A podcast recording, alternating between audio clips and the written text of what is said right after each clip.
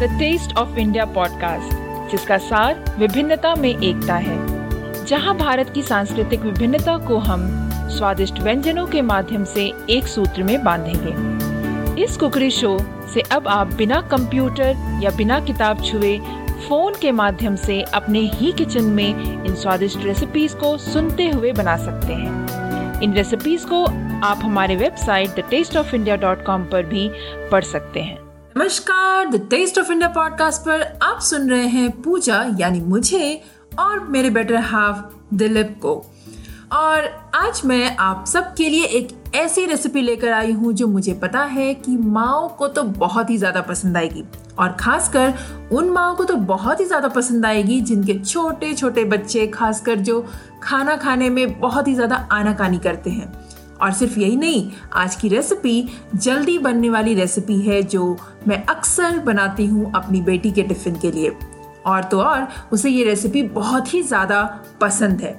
और उस रेसिपी का नाम है गुड़ और नारियल का paratha. And listeners it's not only she who likes this paratha in fact we all love this paratha a lot and of course the best part of this recipe is that it is very easy to make and you know we were able to get it done in less than half an hour so whenever she does not get enough time to make something which takes a lot of time and something where a lot of ingredients are required she prefers making this paratha और यही नहीं दोस्तों ये पराठा बनाना और भी आसान हो जाता है जब आप आटा जो है वो रात में ही गूंद कर रख लेते हैं नारियल रात में ही ग्रेट करके रख लेते हैं और तो और गुड़ भी रात में ही ग्रेट करके एक डब्बे में फ्रिज में बंद करके रख देते हैं। अगर तो आपके पास पाउडर वाले गुड़ है तब तो बहुत ही बढ़िया है। But Pooja, if we grate coconut and keep it in the fridge, will that not become a little hard and dry? बिल्कुल नहीं दिलीप बल्कि ये तो और भी अच्छी बात है क्योंकि फ्रिज में रखने से नारियल जब थोड़ा ड्राई हो जाता है ना तब इसे आटे के अंदर भरने में बहुत ही ज़्यादा आसान हो जाता है। तभी तो हम लेंदी प्रोसेस वाला नारियल का पराठा जब हम बनाते हैं तब उसमें हम नारियल को थोड़ा सा फ्राई करते हैं और लेंदी वाले पराठे कैसे बनाते हैं इसकी रेसिपी हम आपको फिर कभी बताएँगे Well, that's a good point, by the way, Pooja. So now I think we can straight away jump into the recipe.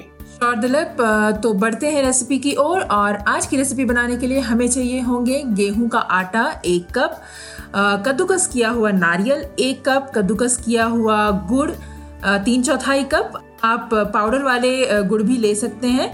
पानी जो है आवश्यकता अनुसार आटा गूंदने के लिए और तेल आवश्यकता अनुसार पराठा सेकने के लिए। So on to the ingredients for this recipe we'll need wheat flour about one cup grated coconut about one cup grated or powdered jaggery about three fourth cup water to knead the dough and oil to make the paratha तो फिर श्रोताओं आइए देखते हैं कि इस recipe को बनाते कैसे हैं।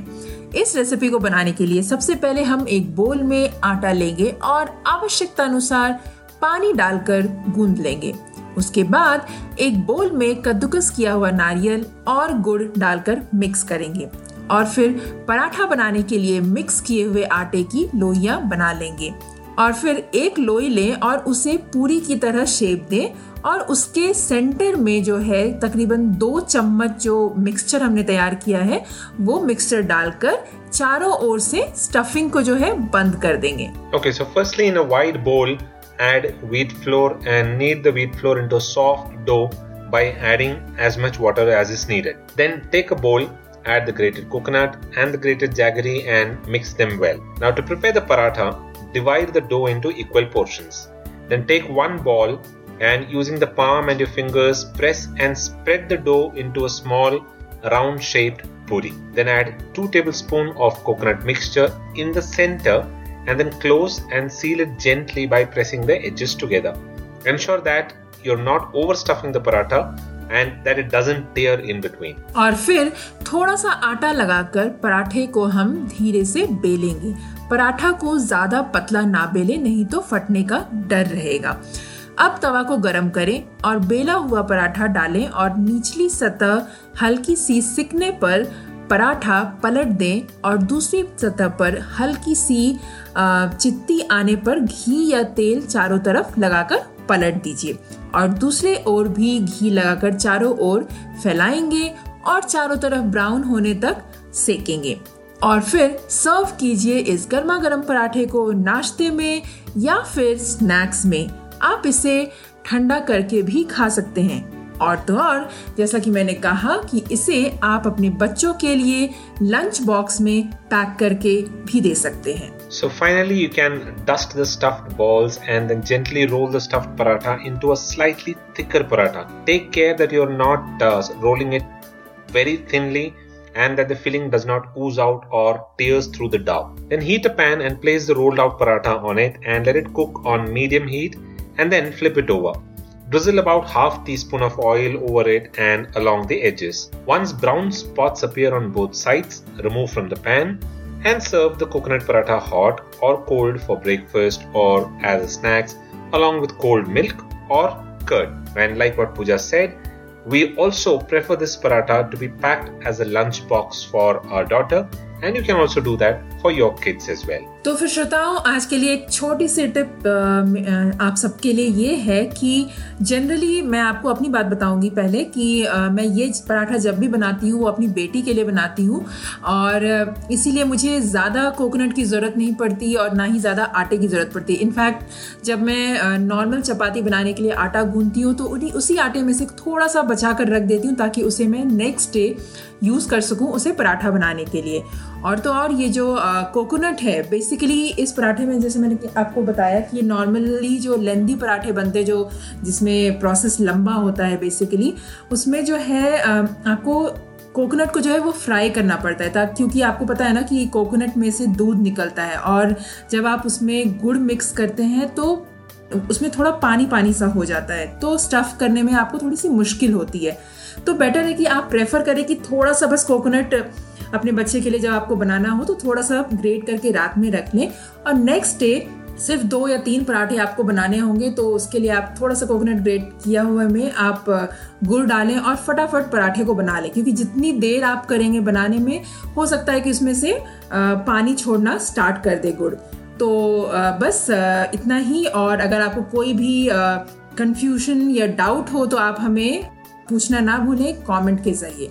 Okay so the tip for the day like what Pooja said is that you know mostly you would want to make this paratha for your kids for their lunch box and what you can probably do is grate a little bit of coconut and keep it aside overnight in the fridge because that way in the morning you can take this grated coconut out, which will be a little dry, and it'll be easier for you to go ahead and get this uh, paratha done.